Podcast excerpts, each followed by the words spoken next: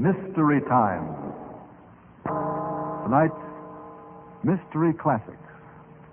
Stars Laurence Olivier in The Suicide Club. So he died after all. Was it murder and suicide? Or murder and accidental death?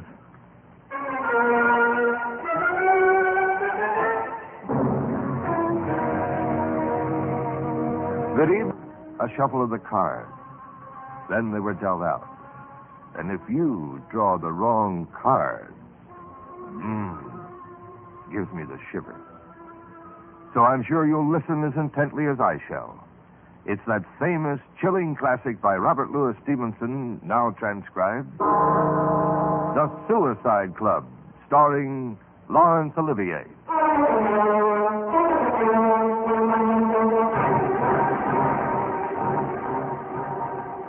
This is the story of a frightening adventure. I do not propose to tell you my name, and after you've heard the story, you will perhaps understand why not. One night, in an oyster bar not far from Leicester Square. What's on earth that fellow doing over there? The, the one who's just come in. Huh? It seems to be with those two commissionaires.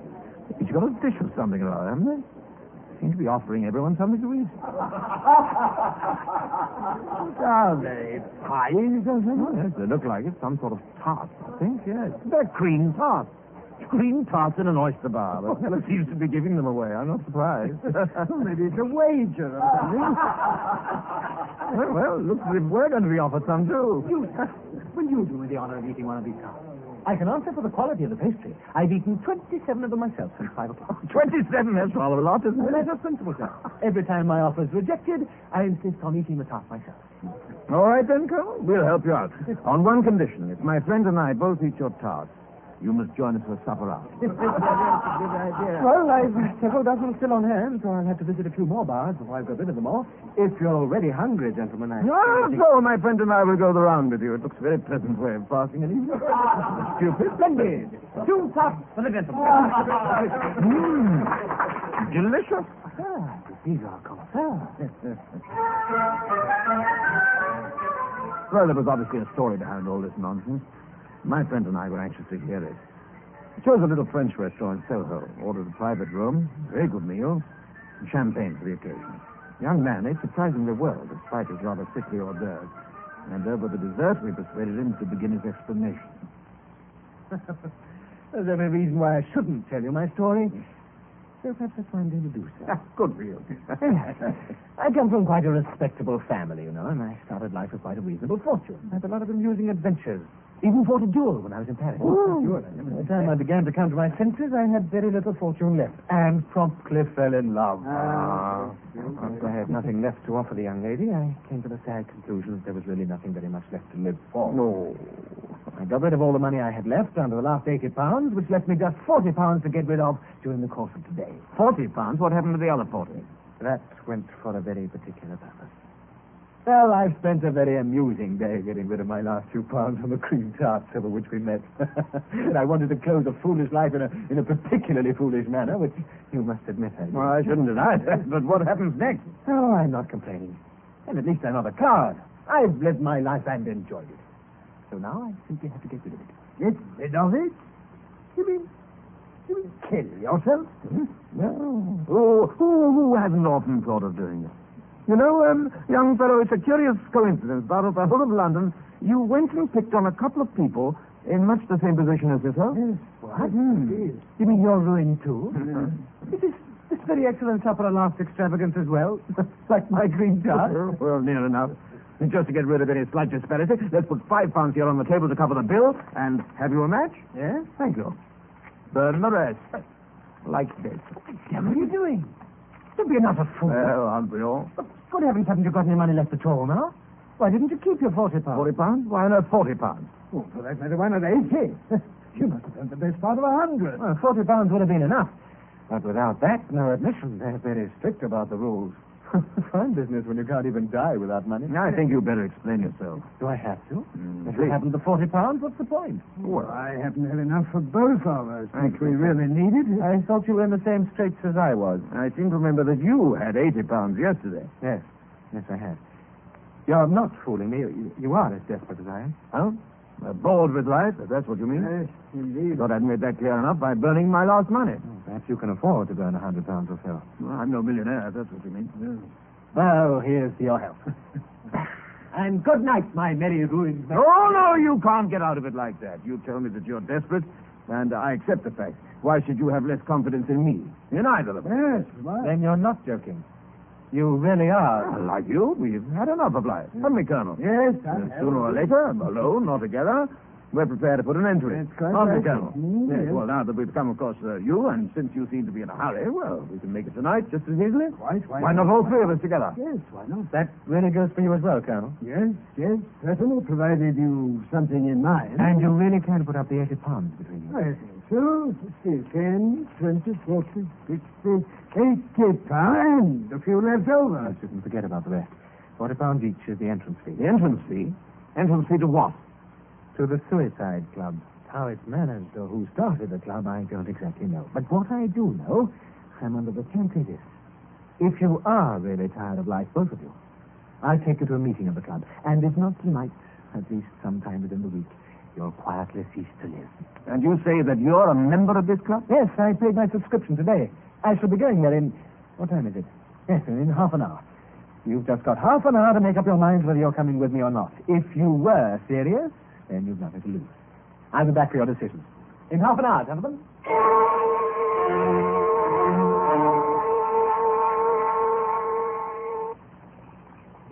Have made up your minds, both of you.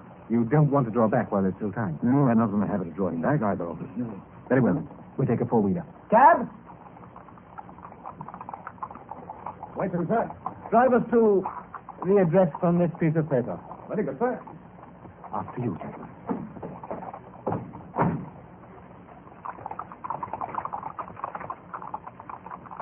Well, gentlemen, in the circumstances, you'll appreciate that a certain amount of secrecy is called for until you're actually enrolled in the club. You'll forgive me if I take the precaution of blindfolding you both. Necessary? Yes, I'm afraid it is. You see, gentlemen, this is not a joke. The cab stopped at last in a dark street, and the young man paid it off. He took advantages of our eyes and invited us to follow him down an alleyway. He knocked at the door. The door was opened, and we were ushered into an entrance hall. The young man left us for a few minutes, and we heard voices. At last, an inner door was opened, and we found ourselves in the presence of the president of the club. Sit down, gentlemen. I'm told you wish to see me. We wish to join your club, sir. The Suicide Club. Forgive me, gentlemen. You appreciate I have to take precautions. So you wish to join the Suicide Club. May I ask your reasons? Well, I was a colonel till I was cashiered for cheating at cards. Hmm.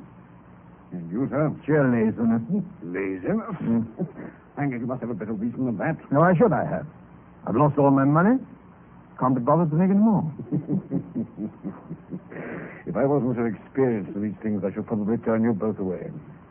As it is, I happen to know suicide is almost always committed for the most frivolous reasons. Very well, then. If you're prepared to take the oath in the manner prescribed, you will be accepted as members. The oath, I need hardly say, is an oath of secrecy. We're careful to make it binding in the very highest degree. When you have taken the oath, if you're willing to do so, that is, then you'll be enrolled forthwith as members of the Suicide Club. We have bound ourselves on oath to keep the secrets of the Suicide Club. Nothing could be conceived more passive than the obedience promised, or more stringent than the terms to which we had agreed. The man who broke that oath of silence could scarcely have a rag of honor or any of the consolations of religion left to him. We signed the document, but not without a shudder. The president received our entrance money and without more ado took us through into the smoking room of the Suicide Club.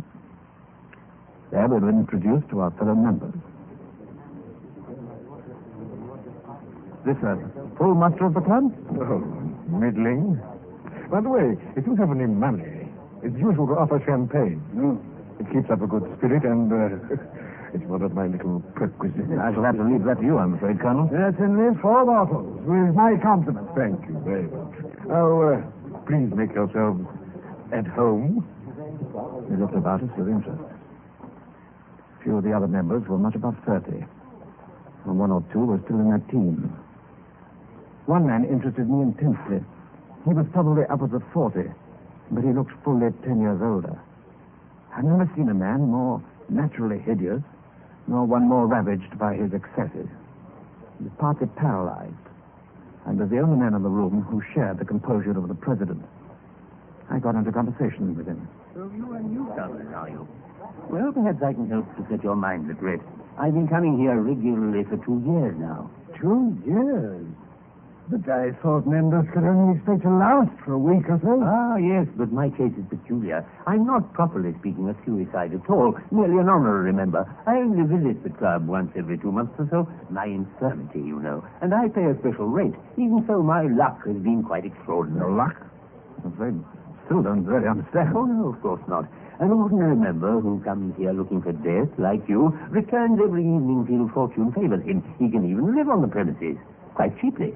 The president's company is worth the money in itself. Indeed, I shouldn't have thought it. Oh, but you don't know the man. The drollest fellow. What stories and what cynicism. I take it he's a permanency like yourself. The only permanency, really. So far, I've been graciously spared, but I must go at last. But the president never plays, of course. He shuffles and deals for us and makes all the necessary arrangements. He's been running the club for over three years, and not a whisper of suspicion has been aroused.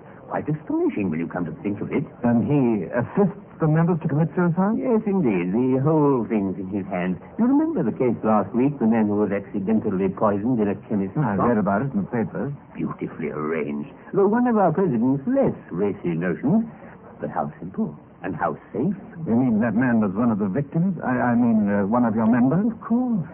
Nearly every accident which you read about in the papers, in decent society, of course, is arranged for one or other of our members. Ex-members, I You'll have to forgive me. I'm still in the dark. You say that you've been lucky enough in lasting so long. I thought that the whole idea was to die as quickly as possible. Well, actually, but as, as I explained, I'm a special case. To me, the club is a sort of temporal intoxication. If I could stand the excitement, I should come here more often. As it is, I regard this as the ultimate in dissipation. I think I can say I've tried every other sort. I can well believe it, if you'll excuse me saying so. I'm flattered. Some people get their greatest excitement out of love or gambling or crime. To me, there's nothing so exciting as fear. In fact, you can envy me. I'm an utter coward. To such as me, the club offers particular excitement. It does. I'm still in the dark. How is the excitement, as you call it, arranged? Of course, I must tell you uh, how the uh, victim, I think that was your word, how the victim is selected every evening. Uh, but not only the victim, the other member who is to act for the club and becomes death's high priest for the occasion. Heavens, you mean they, they kill each other? Why, yes, the trouble of committing suicide is removed that You mean, way. you mean one of us made a pick decision to, to kill one of the other? Why not? We should really be doing him a service he requires. Would you refuse to oblige a friend? Well, since you say that the game is interesting and exciting, how is it played? The members sit round the table and the president shuffles and deals the cards, uh, one at a time to each member in turn. The member turns up his card, and I assure you, the suspense is almost unbearable. Exquisite. Mm, One of the cards means that the member is to die. Exactly. The ace of spades is the card of death. And uh, the, card that turns him into a murderer? We prefer to say appoints him official of the night. That's another ace. The ace of clubs.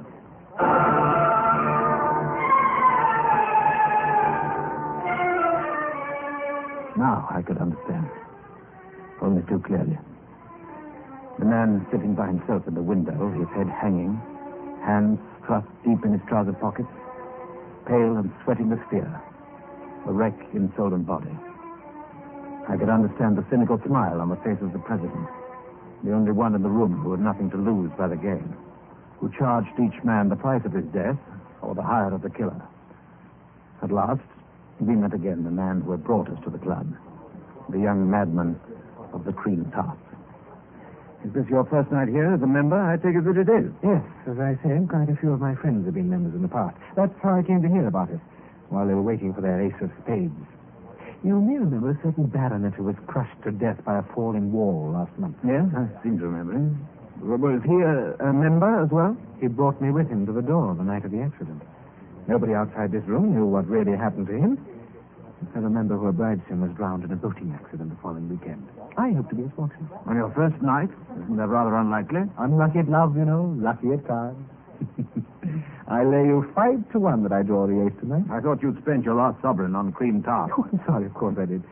Well, wish me luck anyway. Well, I wish you all that you wish yourself. I wish you the same. Uh, if it's your pleasure, gentlemen. Well, this will decide it. One way or the other.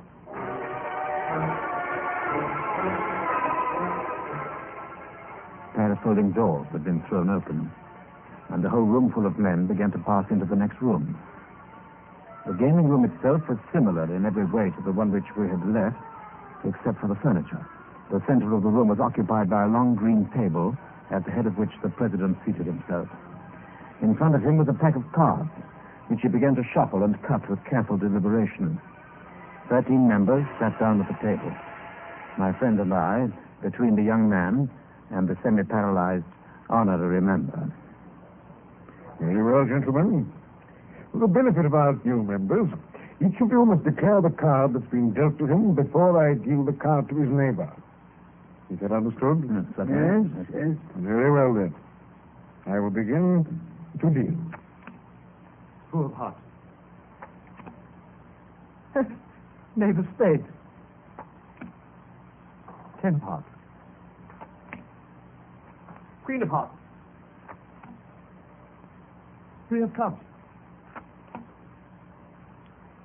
Eight of diamonds. Seven of clubs. Knave of diamonds. Ace of hearts. No. No. I must ask you to declare your cards, sir. The ace of clubs. Oh, The ace of clubs. The card of the killer had been dealt to the young man of the cream tart. He dropped it on the table, his face whiter than the pasteboard. Then left his place at the table and stumbled back into the smoking room. The excitement around the gaming table was now electric. The killer was known, and somewhere among the remaining twelve was the victim. Hope, fear, envy, and abject terror shone from the watching eyes of the player. Striking contrast to the cynical smile of the dealer. Five of hearts. King of spades. Four of diamonds. The card had not been dealt to every member on the table. The president began to deal the second round. Ace of clubs. Queen of spades. Five of clubs. Six of diamonds. Seven of spades. King of hearts. Two of diamonds. And once again, the deal come round to me. As I turned my card on the table, my heart was pounding in my chest. Ten of hearts. And now it was the turn of my neighbor, the honorary member. Ace of spades. No, no, I don't want to die. I don't want Game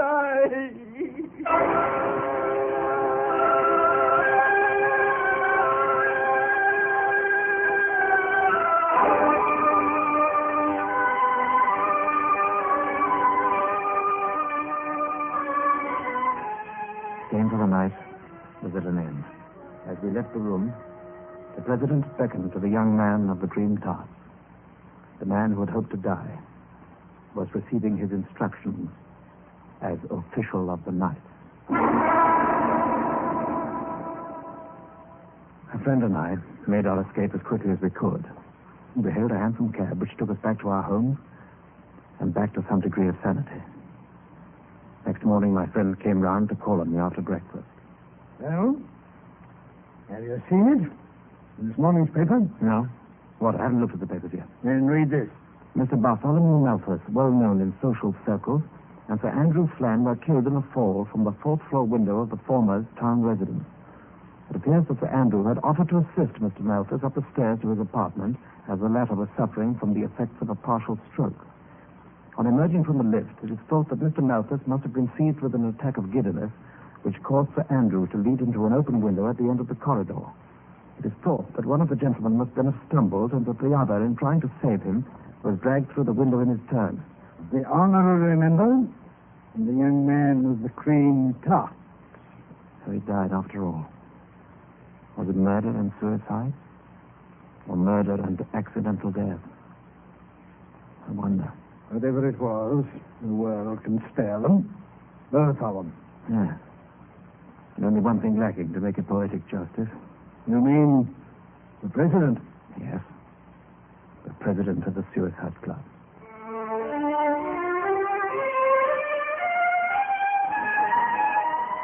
What is the ultimate fate of those other members of the club? Whether the club is still in existence, or whether the murderer whose brain conceives it came to a violent end in turn, that is something I shall never know. All I know is this, that I never read of a fatal accident in the papers now, without wondering whether it was an accident, or just one further member of an association of madmen, madmen whose 40 pounds had been paid to join the Suicide Club.